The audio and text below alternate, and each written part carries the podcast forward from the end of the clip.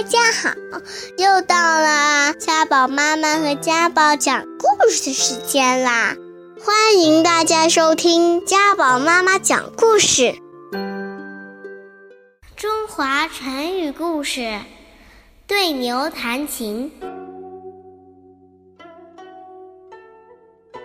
古时候有一个叫公明仪的音乐家，琴弹得非常出色。有一天，他带着琴出外游玩，看见有一头牛正在河边逍遥自在地低头吃草。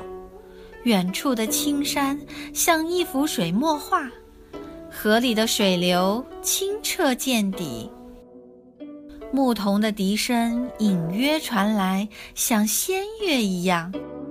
这美丽的景色使公明仪陶醉了。他兴致大发，就对着吃草的牛弹起琴来。琴声如泣如诉，极为感人。可是那头牛却毫不理睬，依旧只管低头自己吃草，就好像没有听见一样。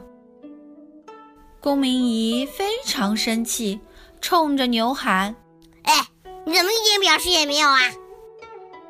这时，旁边一个路过的人劝公明仪说：“不是你琴弹的不好听，实在是这头牛听不懂你弹的曲调啊。”对牛弹琴这一成语就是从这个故事概括而来，后人用以比喻对不懂道理的人讲道理。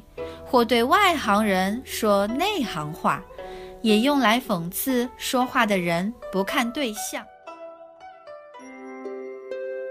如果你还想听我们的更多的故事，欢迎大家关注微信订阅号“家宝妈妈讲故事”，我在那儿，我等着你哦。